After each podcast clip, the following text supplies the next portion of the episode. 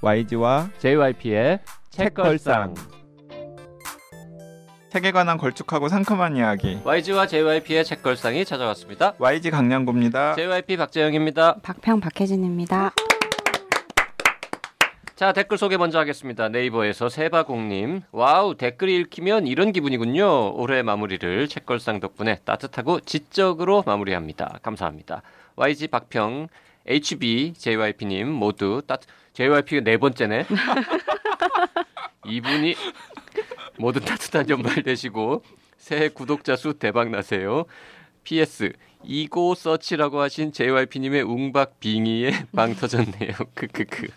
정확한 용어는 이고 서핑 혹은 이고 서칭이라네요. JYP님의 센스는 역시 네. 제가 뭐 웅박이 에, 재밌게 한 거를 그냥 훔쳐왔죠 뭐. 음.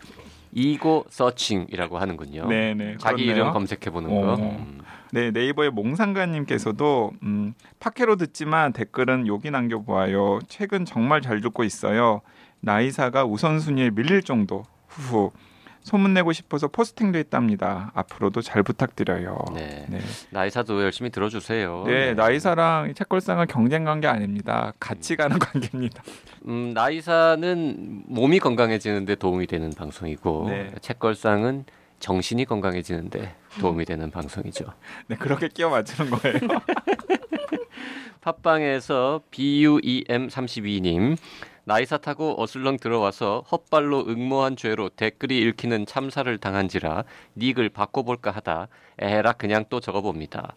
올 초 나의 눈부신 친구를 끝으로 탁구만 쳐댔는데 다시 책을 구매하기 시작했네요. 사흘 그리고 한 인생 섬에 있는 서점 정해진 미래 웃으며 화내는 법 잘못 산 황동규 산문 아직 손 못 가는 양자 공부 그리고 경애의 마음.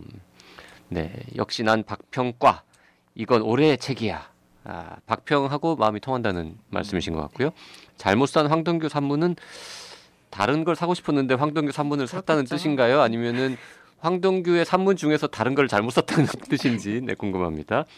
저는 항상 최근에 덮은 책이 최고라고 생각이 됩니다. 촌스러운 표지, 70년대 주인공 이름, 처음 몇 페이지를 열어갈 때 슬쩍 들어오던 감성의 언어들이 끌어가는 밋밋한 스토리가 반어적 대화체로 사람을 끌어당겼어요.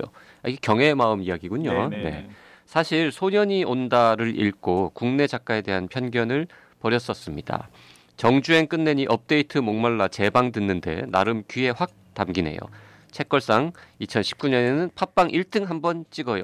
강 기자님 검색 끝냈습니다. 동네에서 보면 아는 척 할 거예요. 크크. 네. 그러면서 후원도 해주셨네요. 네, 동네에서 보면 저를 못 알아보실 거예요. 아마. 제가 정말 동네에서 거지처럼 하고 다니기 때문에. 어, 페이스북이나 인터넷에 떠 있는 어, YG의 사진에 비해서 실물은 상당히 에, 사갔습니다. 네. 네, 굳이 또그 사갔다고 또 콕 찍어가지고 네. 네, 팟빵에 어, 야초님, YACHO님, 책걸상 200회 축하드립니다. 저도 200회를 안 빼놓고 꾸준히 들었다니 뿌듯하네요. 늘 좋은 방송 감사드립니다. 천회 때도 다 같이 축하할 수 있길 바랍니다. 야, 천회 하려면은 10년 해야 되는 10년 거죠. 해야 되는 거죠. 천회까지 할 수 있을까요? 기운이 없어가지고 네 팟빵에서 오직 할뿐님 200회 정말 대단하십니다. 정말 한 주에 두 권의 책을 읽으시는 것도 대단하지만 세 분의 케미도 즐겁습니다. 중간에 힘든 적도 있었지만 애청자분들의 지독한 사랑도 한 몫을 한 것 같습니다. 정말 축하드려요. 네. 한 주에 두 권씩 읽진 않죠. 한 주에 두 권 읽을 때는 좀 드물고 네. 보통 한 권 한 주에 읽고 있죠. 네. 네. 어쨌든 어, 댓글 남겨주신 분들 또 200회 축하해 주신 분들 모두 감사드립니다. 네, 이번 시간에도 지난 시간에 이어서 박평과 함께 셀레스트 잉의 내가 너에게 절대로 말하지 않는 것들이라고 하는 매력적인 소설을 살펴보겠습니다. 자, 이 책에서 어, 지금 이제 제임스와 메릴린 부부가 있고요. 네스, 리디아, 한나라고 하는 아이들이 있는데, 음, 저는 그 메릴린의 엄마 있잖아요. 음. 그 엄마와 관련된 막 그 여성에 관한 막 이래야 해 저래야 해 음. 옛날 그 미국 음. 여성이 갖고 있었던 요즘으로 따지면 조금 이해가 안 되는 음. 옛날식 사고 방식 음. 그런 거를 서술한 부분들을 쭉 보면서 지금 앞에 계신 우리 박평께서 편집하신 음, 82년생 김지영 음, 그 부분도 약간 음. 오버랩이 되는 음. 그런 느낌이었습니다. 음. 그러니까 굳이 따지자면은 음, 한 뭐 02년생 음, 뭐 미국 이름 뭐 크리스탈 뭐 이런 예, 음. 그런 느낌이랄까? 음, 음. 그러니까 여기 나오는 여성들 뭐 메릴린 그렇고 이제 대표적으로 그렇고 그런 자각을 다 하고 있지만 어떤 한계들 근데 그거를 이제 돌파하려고 하고 이제 그, 그 슈퍼우먼 컴플렉스 같은 것들이 다 좀 있는 거죠. 그래서 여기를 원더우먼처럼 슈퍼우먼처럼 모든 걸 다 돌파하려고 음. 하지만 이제 사 일상 앞에서 이제 조금 그게 무력화되고 음. 포기할 수밖에 없는 지점들이 드러나고 이제 괜찮았던 것 같았는데 어느 날 메릴린에게 다시 한번 그 음. 자기가 포기했던 꿈이 다시 솟아나는 거죠. 그러니까 저는 이 메릴린의 삶도 참 기구하다는 생각이 들어요. 맞아요. 메릴린의 엄마의 삶도 참 기구하고 그러니까 메릴린의 엄마는 정말 아무것도 할 수 없고 그냥 여자는 뭐 계란 요리 여섯 가지 이상 알아야 해 이런 음, 류의 교육을 받고 그런 생각을 가지고 평생 살았고 음. 게다가 또 싱글맘으로 어, 살았고 그리고 학교에서는 가정 선생님이세요. 그러니까 네. 그러면서 자기는 이렇게 살았지만 메릴린 너는 이렇게 살지 말아라라고 음. 하면서 뭐 의사가 되라 뭐 하버드에 가라 이런 얘기를 했었는데 그리고 이제 너의 삶을 업그레이드 하라는 거죠. 음. 근데 너의 삶을 업그레이드를 하라는 것에는 하버드에 가면 좋은 남자 좋은 남자도 음. 있다. 그런데 거기서부터 이제 또 그 제가 지난 시간에 이어서 계속 뒤틀린다는 표현을 쓰는데 음. 이 메릴린과 메릴린의 엄마의 모녀의 관계도 뒤틀려 버리잖아요. 음. 제임스 때문에. 그렇죠 그러니까 처음에 이제 제임스를 소개를 시키려고 데리고 왔어요. 그 사랑에 빠진 메릴린이 엄마 내가 하버드에 가서 진짜 멋진 남자를 찾았어 하고 데리고 왔는데 진짜 멋진 남자를 기대를 하고 그 어머니가 보는데 웬 초라하게 음. 생긴 그 키도 작은 동양인 남자애가 음. 있는 거죠. 처음에 나 결혼할 거야 남자 만났어라고 할 때 누구니 그 하버드에서 만난 남자야. 근데 어떤 남자인지는 이야기하지 않고 음. 이제 하버드에서 만났다. 무슨 일을 한다 어. 뭐 이런 것만 음. 라고만. 얘기를 한 음. 거죠. 그 교수니 뭐 교수야 이렇게까지 얘기를 한 거죠. 음. 그래서 잔뜩 기대를 하고 메릴린의 엄마가 왔는데 음. 봤더니 누구 누구 음, 어디 음. 설마 쟤 어. 그렇게 되는 상황이죠. 음. 그러면서 이제 어쩔 수 없다라는 걸 알죠. 딸이 너무나 사랑에 빠졌다라는 걸 알지만 딸에 대해서 굉장히 실망을 하고 내가 저런 선택을 하는 딸을 키우기 위해서 이 고생을 했단 말이냐 라고 하면서 사실상 이제 모녀 간의 관계가 의절이라고 하죠. 서로 음. 교류를 하지 않는 단계에 이르고 그래서 죽을 때까지 그 메릴린은 엄마랑 다시 만나질 않습니다. 음. 예.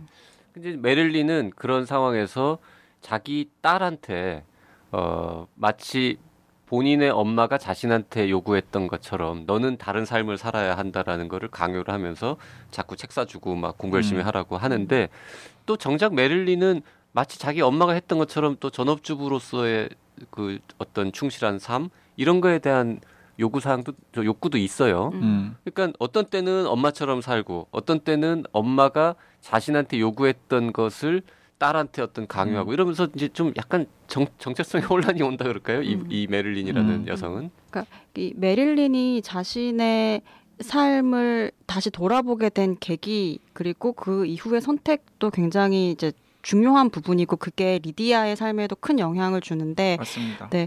그러니까 어 자기가 포기했던 게 뭔지를 뭐 슬며슬며 떠올랐던 순간들이 있겠지만 그것들을 다 내리 누르고 가정을 이루고 살고 있다가 이제 엄마가 돌아가셨다라는 이야기를 듣고 절연하고 살았던 엄마 집에 가서 다시 이제 그 자신의 과거를 돌아보게 되는 거거든요. 자신의 음. 꿈이 뭐였는지 내가 접고 살았던 게 뭔지 그러고 나서 큰 결심을 해요. 네, 그래서 가출을 하게 네. 돼요. 음. 음, 여기까지는 뭐 이제 초반부이고 음. 끊임없이 또 셀레스팅이 상기를 시키는 대목이기 때문에 음. 말씀을 드려도 큰 문제가 없을 것 같은데 가출을 합니다. 그런데 어, 진짜 말 그대로 그냥 며칠 나갔다 온 게 아니라 정말 어머니로부터 받은 그 유산을 현금화 시킨 다음에 어, 대학에 등록을 하는 음. 거죠. 전이 부분이 진짜 되게 놀라운 지점이었어요. 그 소설들을 보고 많은 여성들, 그러니까 자기 꿈을 포기한 여성들이 나오는데, 어, 남편도 있고, 아이도 있고, 이런 상황에서 대학을 가기 위해서 정말 말도 하지, 않, 가족들에게 말도 하지 않고 집을 나와서 학교 등록하잖아요. 버린 거예요. 어. 그러니까 뭐 메모 한 장 남기고 가는 게 이런 게 아니라 네. 그냥 사라져서 가족들이 심지어 실종 신고하고 신고했죠. 경찰에. 신고했죠. 네.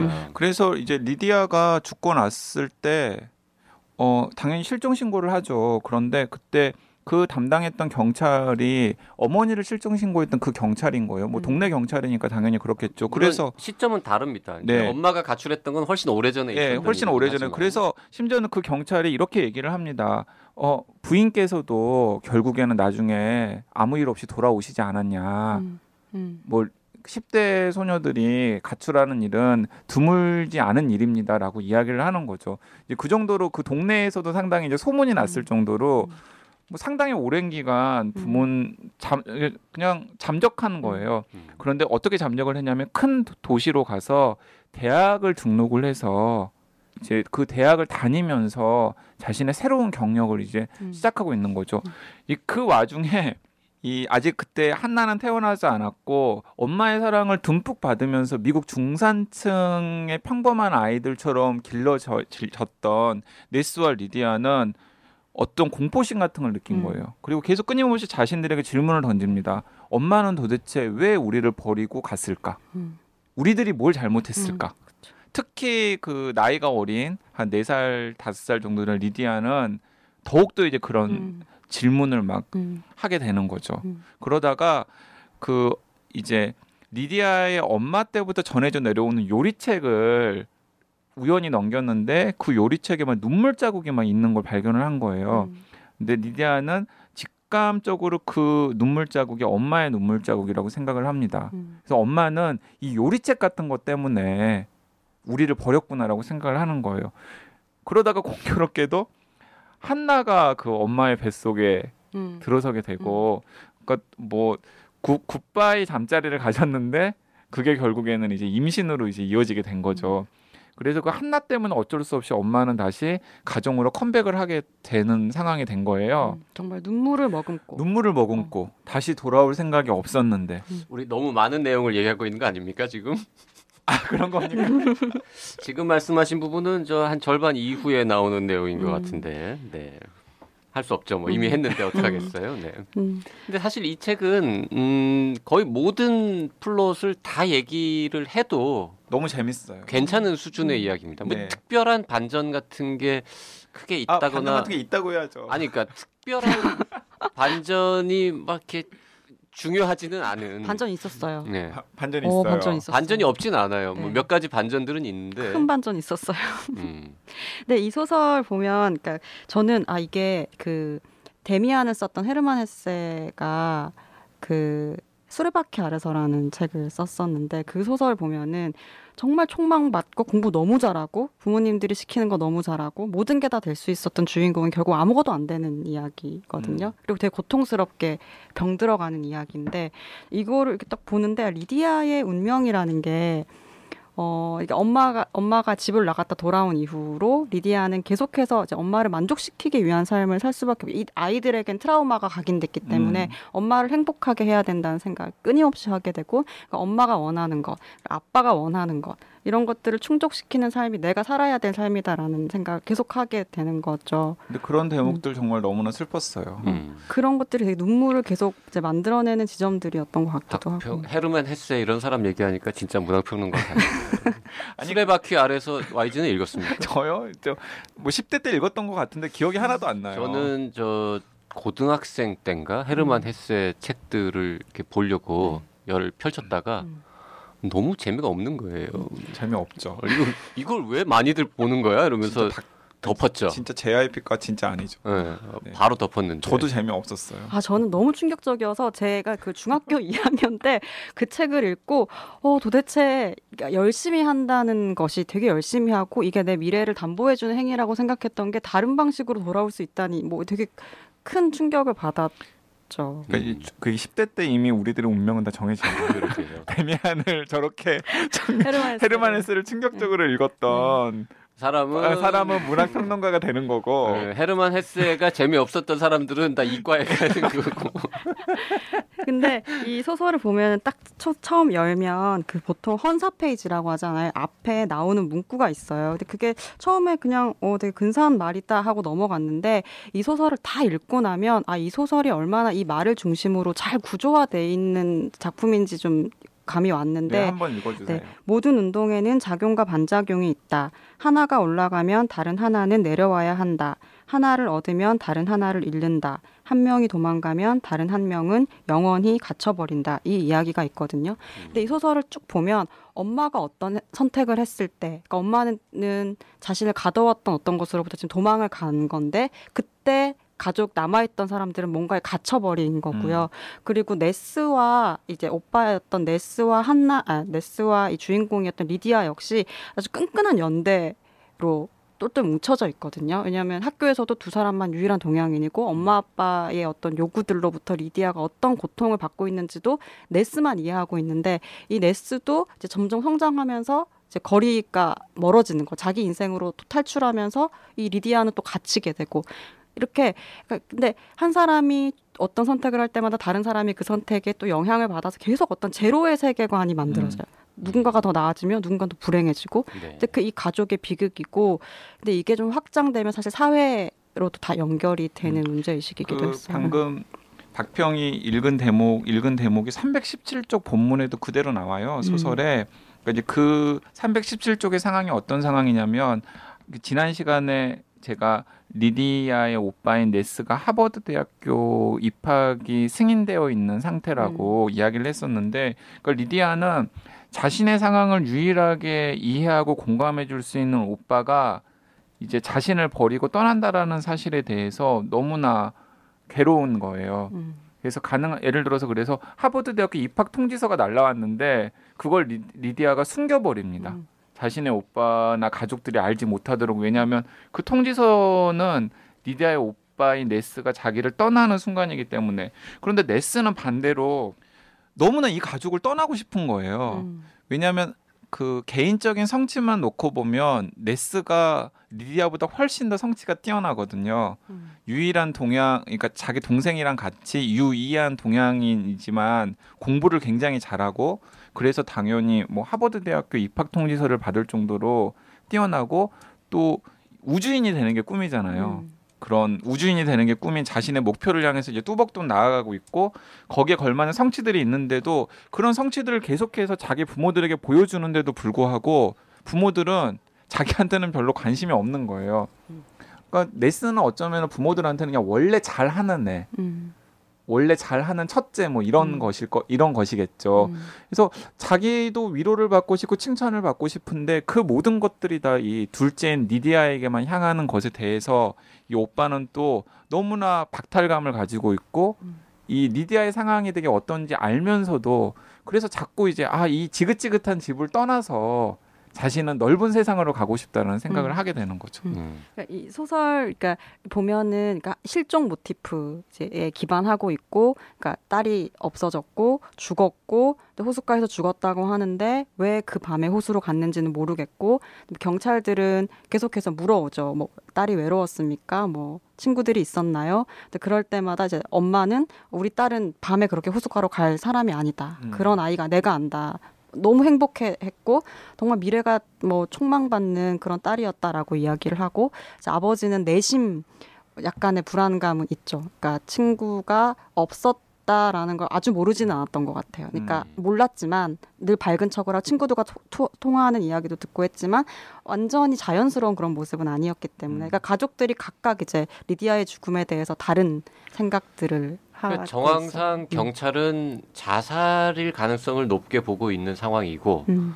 어, 엄마 특히 부모는 자살일 것 같지 않다. 자살할 이유가 없다. 그리고 오빠인 네스도 이제 자꾸 부정을 하는 거죠. 음, 네스는 잭이라고 하는 네. 동네 남자 아이를 음. 의심을 하죠. 걔가 리디아랑 어울려 다니는 걸 좀 봤기 때문에. 음. 그 저는 지금 어쨌든 그 박평이나 JYP랑 저랑 이제 결정적으로 다른 점이 하나 있는 것 같은데요. 음. 저는 이 내가 너에게 절대로 말하지 않는 것들은 정말로 자녀를 둔 부모들이라면은 꼭 특히 10대 이하의 자녀를 둔 부모라면은 꼭 읽었으면 좋겠다라는 생각을 많이 하는데 어떤 책이랑 굉장히 공명이 많이 되었냐면 책걸상에서도 제가 수 클리보들과 지은 나는 가해자의 엄마입니다라고 하는 음. 책을 그 책 처방 때 소개를 해드린 적이 있거든요. 음. 그 다시 한번 말씀을 드리면 나는 가해자의 엄마입니다는 그 1999년 4월에 미국 콜롬비안 고등학교 총격 사건에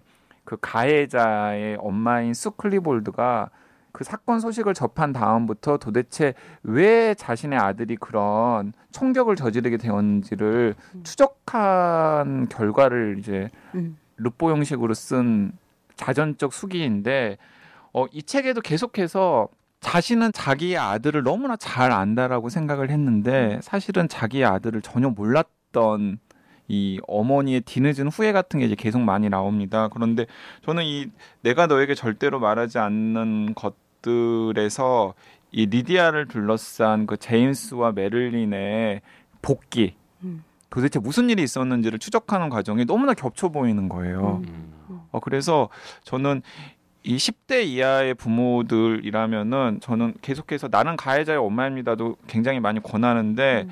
어 내가 너에게 절대로 말하지 않는 것들은 그 소설 버전인 거 소설 버전으로 읽혀도 괜찮을 음. 것 같다는 생각이 들더라고요. 네. 그 이제 그 수 클리볼드랑 지- 정말 그 화자들의 진술이 비슷한데 이 가정도 보면 어, 어떤 폭력이 오가는 집안이 아니었어요. 그 네. 수 클리볼드도 정말 그 아들을 햇살이라고 불렀잖아요. 그러니까 너무나 큰 사랑을 주고 엄마가 한 발 앞서서 고민하고 항상 이끌어줬던 엄마 였고 이 작품도 보면은 이 가정에서 부모님은 딸에게 무한한 사랑을 줬거든요. 근데 모든 운동에는 작용과 반작용이 있다라는 말 다시 한번 곱씹게 되는 게 어, 모든 그게 사랑일지라 하더라도 어, 한 방향으로 뭔가가 나아가서 그것을 그냥 받아들이기만 하는 건 없는 것 같아요. 뭔가가 가면 어떤 방식으로든 그게 소, 그 반작용이 있는데 그 반작용이 죽음이다. 이렇게 이야기를 하면 그건 굉장히 가혹한 이야기이겠지만 그러니까 이 소설을 읽으면 리디아가 왜 죽었는지 이제 뭐 계속 상상을 하게 되겠지만 어,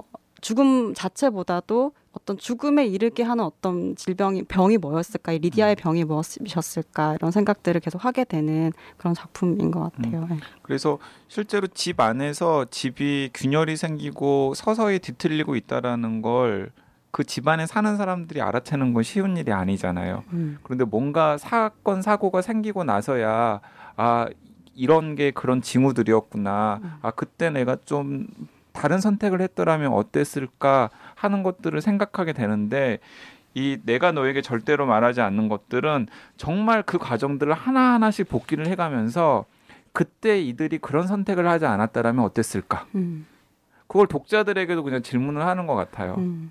만약에 어 당신이 제임스였다면 당신이 메릴린이었더라면 그때 어떤 선택을 했을 것 같니? 음. 그리고 그때 어 그런 선택이 안 되었더라면은 상황이 좀 달라지지 않았을까? 음. 이런 것들을 끊임없이 곱씹게 하는 게 이 소설의 매력이고 또 재미인 것 같습니다. 그래서 그 저희들이 상당히 많은 설정이나 줄거리들을 이야기했다라고 생각하지만은 전혀 소설을 재밌게 읽는 데는 음. 방해가 안 될 것 같아요. 음. 제가 생각하기에는. 그이 작품처럼 어, 자녀의 실종 혹은 죽음에서 시작해서 어, 이 자녀가 혹은 딸 아들이 왜 죽었는지를 직선적으로 추적하기보다는 이제 그 아이가 어떤 상황에 처해져 있었나가 점점 드러나는 이런 그 구조의 이야기들은 사실 많아요. 최근에 더 많고 뭐 미드라든지 영드 이렇게 드라마들에서는 아주 클리셰라고 할 수 있을 정도로 전형화된 이야기들인데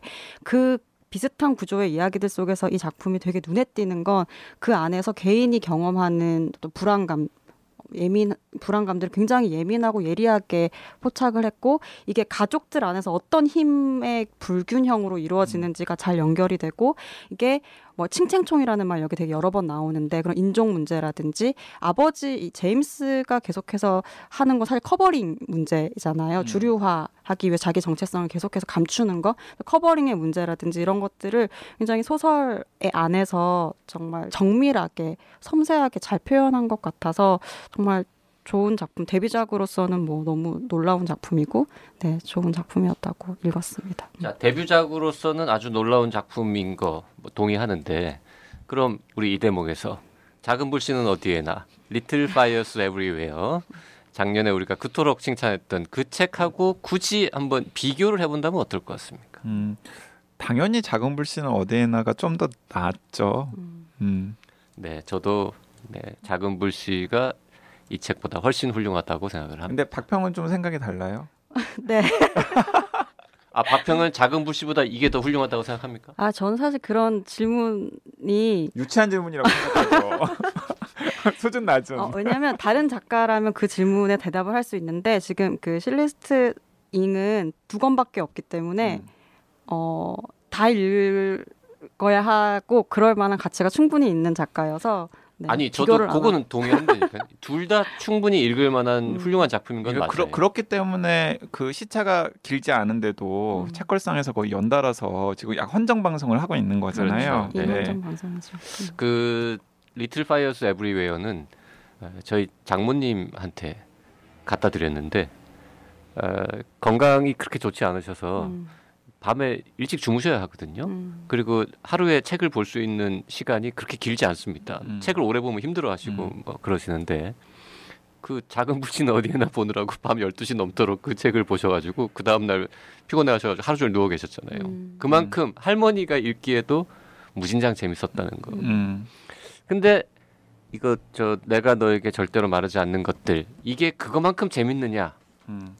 솔직히 재미 측면에서는 작은 불씨보다는 훨씬 덜 재밌습니다. 근데 왜냐면은 그 작은 불씨는 어디에나는 뭐 스케일도 그렇고 그다음에 그 소설이 가지고 있는 그 주제 의식이라든가 이런 것들이 훨씬 더 확장이 되어 있습니다. 맞습니다. 그리고 셀레스트 잉이 또 작은 불씨는 어디에나에서는 정말 그 중국계 이민 가족은 조연으로만 등장을 시키고 그렇죠. 절대로 전면에 노출을 시키지 않잖아요. 그것도 저는 셀레스트 잉이 허 너희들이 내가 나, 내가 너에게 절대로 말하지 않는 것들을 보고서 음. 내가 통상적인 그런 이민 2세 작가의 궤적을 따를 거라고 생각했지 음. 나는 그렇지 않아 맞아요. 라고 음. 이렇게 흥 봐라 나는 이렇게 소설을 전혀 다른 식으로 쓸 수 있어라고 음. 보여준 게 이제 그 정말 놀라운 대목이고. 네 작은 불씨는 어디에나인 것 같고요 저는 근데 그것과 별개로 내가 너에게 절대로 말하지 않는 것들은 또 이 소설만의 매력과 가치가 정말 있다고 생각합니다 그 저는 사실은 네.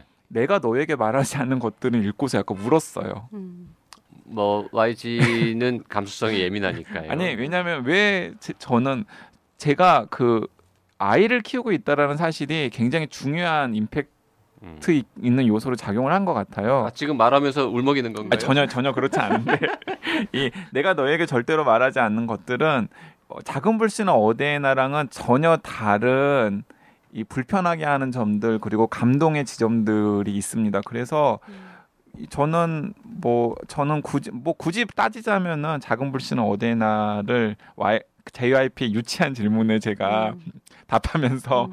우위에 둔다라고 얘기를 했지만은 이 내가 너에게 절대로 말하지 않는 것들도 정말 읽고서 야 정말 대단한 작품이구나라는 생각을 했- 했어요. 전- 음. 훨씬 무겁고 슬프고 생각할 거리가 많고 어, 좀 답답하다 그럴까요? 네. 맞아요. 읽기가 페이지 터넌데 읽으면서 마음은 무거운 네. 그런 계열의 작품이었습니다. 음. 아니 리디아가 죽었잖아요. 그리고 또 네. 처음부터 네.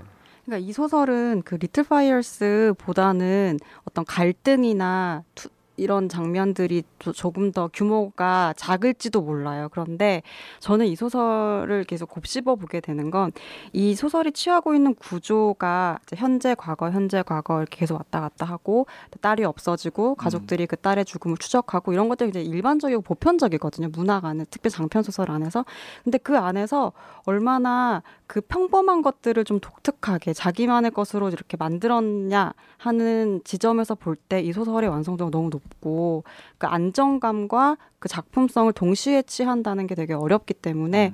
좀더 높은 점수를 주게 되고 저도 이 작품 보면서 울었어요. 음. 그리고 음. 어그 지난 시간에 소개했던 댓글 중에서 수지 땡땡땡님께서 내가 너에게 절대로 말하지 않는 것을 보면서 많이 울었다고 말씀하셨는데 저는 그 수지님이 두 가지 정체성을 다 가지고 계신 계셔서 더 음. 이 소설에 서막 마음이 흔들렸을 거라고 생각을 하는데 하나는 애를 키우는 부모 입장이라는 게 있고 또 음. 하나는 여성. 음. 저는 사실 여성이 아니기 때문에 잘 모르지만 어, 이 소설에서 이 소설을 여성 독자들이 읽는다면 저는 남성들이 읽는 거랑은 또 다른 마음의 흔들림이 분명히 있을 거라고 생각해요. 음. 왜냐하면 어, 이 소설에서 묘사되는 메를린의 갈등이라던가 상실감이라던가 이런 것들이 우리나라의 많은 전업주부들 혹은 뭐 이제 그 세대 뭐 30대 40대 이상의 여성들이 가지는 갈등이나 이런 것들과 굉장히 음. 공명하는 지점들이 많을 음. 거라는 생각이 들거든요. 음. 그 지점도 있고 리디아 같은 경우에 저는 리디아가 가지고 있었던 절망을 상상하면은 그게 너무 가슴이 아픈 거예요. 그러니까 엄마를 떠올리면서 엄마를 만족시키기 위해서 계속 이제 판단하는 것들, 장면들, 고민하는 장면들 이런 것들이 계속 이제 눈물이 나게 만드는 그런 장면이었고 어 이 소설 안에서 어 제가 까먹었어요. 갑자기 눈물 나는 건 갑자기 눈물 나는 겁니까 지금? 되게 눈물은 어, 전 뭐 눈물이 눈물을 흘리진 않았지만 눈물이 날 것 같은 분위기는 큰 사건이 일어날 때가 아니라 되게 작은 어? 조그만 뭐 맞습니다. 어, 무슨 아. 물건 하나 갑자기 툭 등장할 때 이럴 음. 때 갑자기 뭉클하고 막 그런 거가 맞습니다. 있죠. 네. 근데 내가 너에게 절대로 말하지 않는 것들에는 그런 대목들이 굉장히 많고요. 그런 점에서 셀레스트 잉은 대단한 능력의 소유자 혹은 대단한 감각의 소유자인 것 같은데 저는 이 작은 불씨는 어디에나도 그 작은 불씨는 어디에나를 예를 들어서 10대, 20대, 30대, 40대 혹은 50대 이상, 60대 이상 분들에게 제각각 읽히면은 다 다른 포인트에서 재밌다 혹은 다른 포인트에서 동일 음. 시 한다라고 생각하는데 저는 이 내가 너에게 절대로 말하지 않는 것들 같은 경우에도 예를 들어서 학교 선생님이 나도 읽고 너희 학생들도 읽고 부모님들도 같이 읽고 우리 한번 토론해 보자 그러면 부모님들이 뭔가 마음이 딱 걸리는 지점, 음. 아이들이 마음이 딱 걸리는 지점, 또 학교 선생님이 마음이 딱 걸리는 지점들이 다 제각각일 거라는 생각이 들어서 야 그런 게 진짜 이 작가로서 셀레스팅의 뛰어난 재능이고 감각이라는 생각도 들었습니다. 저는 이제 그 중간에 잠깐 나왔다가 사라지는 사라진다기보다 그냥 한두 번 등장했다가 말았던 부분인데 이 리디아가 유일하게 좀 관계를 좀 마음을 터놓고 제 관계를 맺었던 친구가 있는데 그 친구와 모임 이름을 만드는데 그게 영이었거든요. 네. 근데 이 영이라는 게 뭐 작용과 반작용에도 다른 버전이기도 하지만 이 영의 세계관이라는 게 너무 비극적인 거예요. 그러니까 뭔가 더 나아지지 않는 건 거예요. 음. 지금 내가 처해 있는 상황에서 근데 열다섯, 열여섯 살이라는 건 계속해서 뭔가 더 나아지고 좋아질 것들에 대해서만 생각하는 나이일 수 있잖아요. 그런데 리디아는 사실 그러지 못했던 어떤 환경이었던 거고, 그러니까 이 작품 쭉 읽으면서 키에르케고르가 쓴 책 중에 이제 죽음에 이르는 병이라는 게 있는데 쭉 읽으면 죽음에 이르는 병이 절망이라고 이야기를 하는데 리디아가 계속 내면화했던 절망이라는 게 어떤 건가 이거를 상상하면은 굉장히 가슴이 아픈 거예요. 그래서 이제 그 이제 헤르만 헤세가 떠올랐던 것도 그런 지점에서 음. 너무나 어좀 독특한 성장 소설이고 굉장히 비극적이지만 성장 소설이고 그거는 뭐 청소년기에 읽었을 때 청- 그들이 느끼는 성장일 수도 있고 그들과 함께 살아가는 부모 세대의 성장일 수도 있겠다는 생각이 이제 들었던 작품이에요. 예. 네, 그래서 그 뭐 저는 전적으로 동의를 하고 기왕에 그 제안을 하나 드리자면은 혹시 어 10대 아이를 둔 부모님들이 계시다면은 뭐 아이들 굉장히 많이 바쁘고 그 부모님들도 굉장히 많이 바쁘겠지만은 올해 초에 이 내가 너에게 절대로 말하지 않는 것들을 좀 가족이 같이 읽어보고 토론하는 시간을 가지면은 진짜 귀한 시간이 되지 않을까라는 생각도 듭니다. 청소년이 읽기에는 조금 어렵지 않을까요? 근데 감수성 예민한 친구들이라면은 충분히 고등학생 정도는 고등학생 정도. 네. 네. 초등학생이나 중학생까지는 좀 어려울 것 어려워요. 같고요. 네. 네. 고등학생 정도가 읽으면 어 여러 가지 소통의 계기가 될 수 있을 거라는 생각이 음. 들어요. 그 이 책은 특히 이제 미국에 살고 있는 그 백인이 아닌 사람들이 읽으면 더 재밌게 읽었을 것 같고요. 네. 뭐 중국계나 한국계나 뭐 인도계나 그 다음에 어 한국에서 사는 분들은 한국 분들은 어 이런 인종 뭐 이런 거는 좀 없지만 우리 워낙 그 아이들을 괴롭히는 예? 아이들한테 기대 너무 많이 하고 교육에 막 정말 목숨 거는 나라다 보니까 조금 더 그런 측면에서도 잘 읽을 것 같고. 네. 근데 미국의 주류 사회의 백인들은 이 책을 왜 이렇게 또 열심히 높이 평가했을지. 아 근데 아마존 선정 2014년 올해의 책 1위입니다. 이게. 네.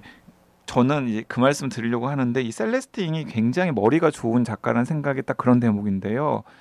전면에 내세우진 않았지만은 뒷면에 이 리디아 가족의 비극을 이렇게 은근히 지원해주는 미국 주류의 공동체 음. 이런 것들에 대한 이야기들이 있습니다. 그러니까 간접적으로 미국의 주류 사회가 이 리디아의 죽음에 어느 정도는 원인 제공이다. 네. 네, 그런 얘기를 하고 싶었던 측면이 있겠죠. 어느 정도는 원인 제공이다라는 거 플러스 그리고 근데 그게 굉장히 비정하고 매정한 방식으로 약간 척을 지는 것이 아니라 어떤 캐릭터들을 통해서 하지만은 이런 따뜻한 배려와 그리고 지원이 있다라는 걸 소설에서 은근은근 비치고 있는 것 같아요. 음. 예를 들자면은 그 마을에 뭐 경찰이라던가 음. 그러니까 이 리디아의 가족들은 굉장히 고립되어 있는 것처럼 생각을 하지만은 사실은 고립되어 있는 게 아니었어라는 단서 같은 것들을 소설을 제시를 하는 거예요. 그래서 저는 음. 그런 장치들이 어쩌면은 어 제가 셀레스팅이랑 토론을 해본 건 아니지만은 약간 그 미국의 그런 주류의 독자들에게 보내는 시그널로서 음. 배치를 한 건 아닐까라는 생각도 음. 들더라고요. 그리고 그래서 저는 그 경찰 음.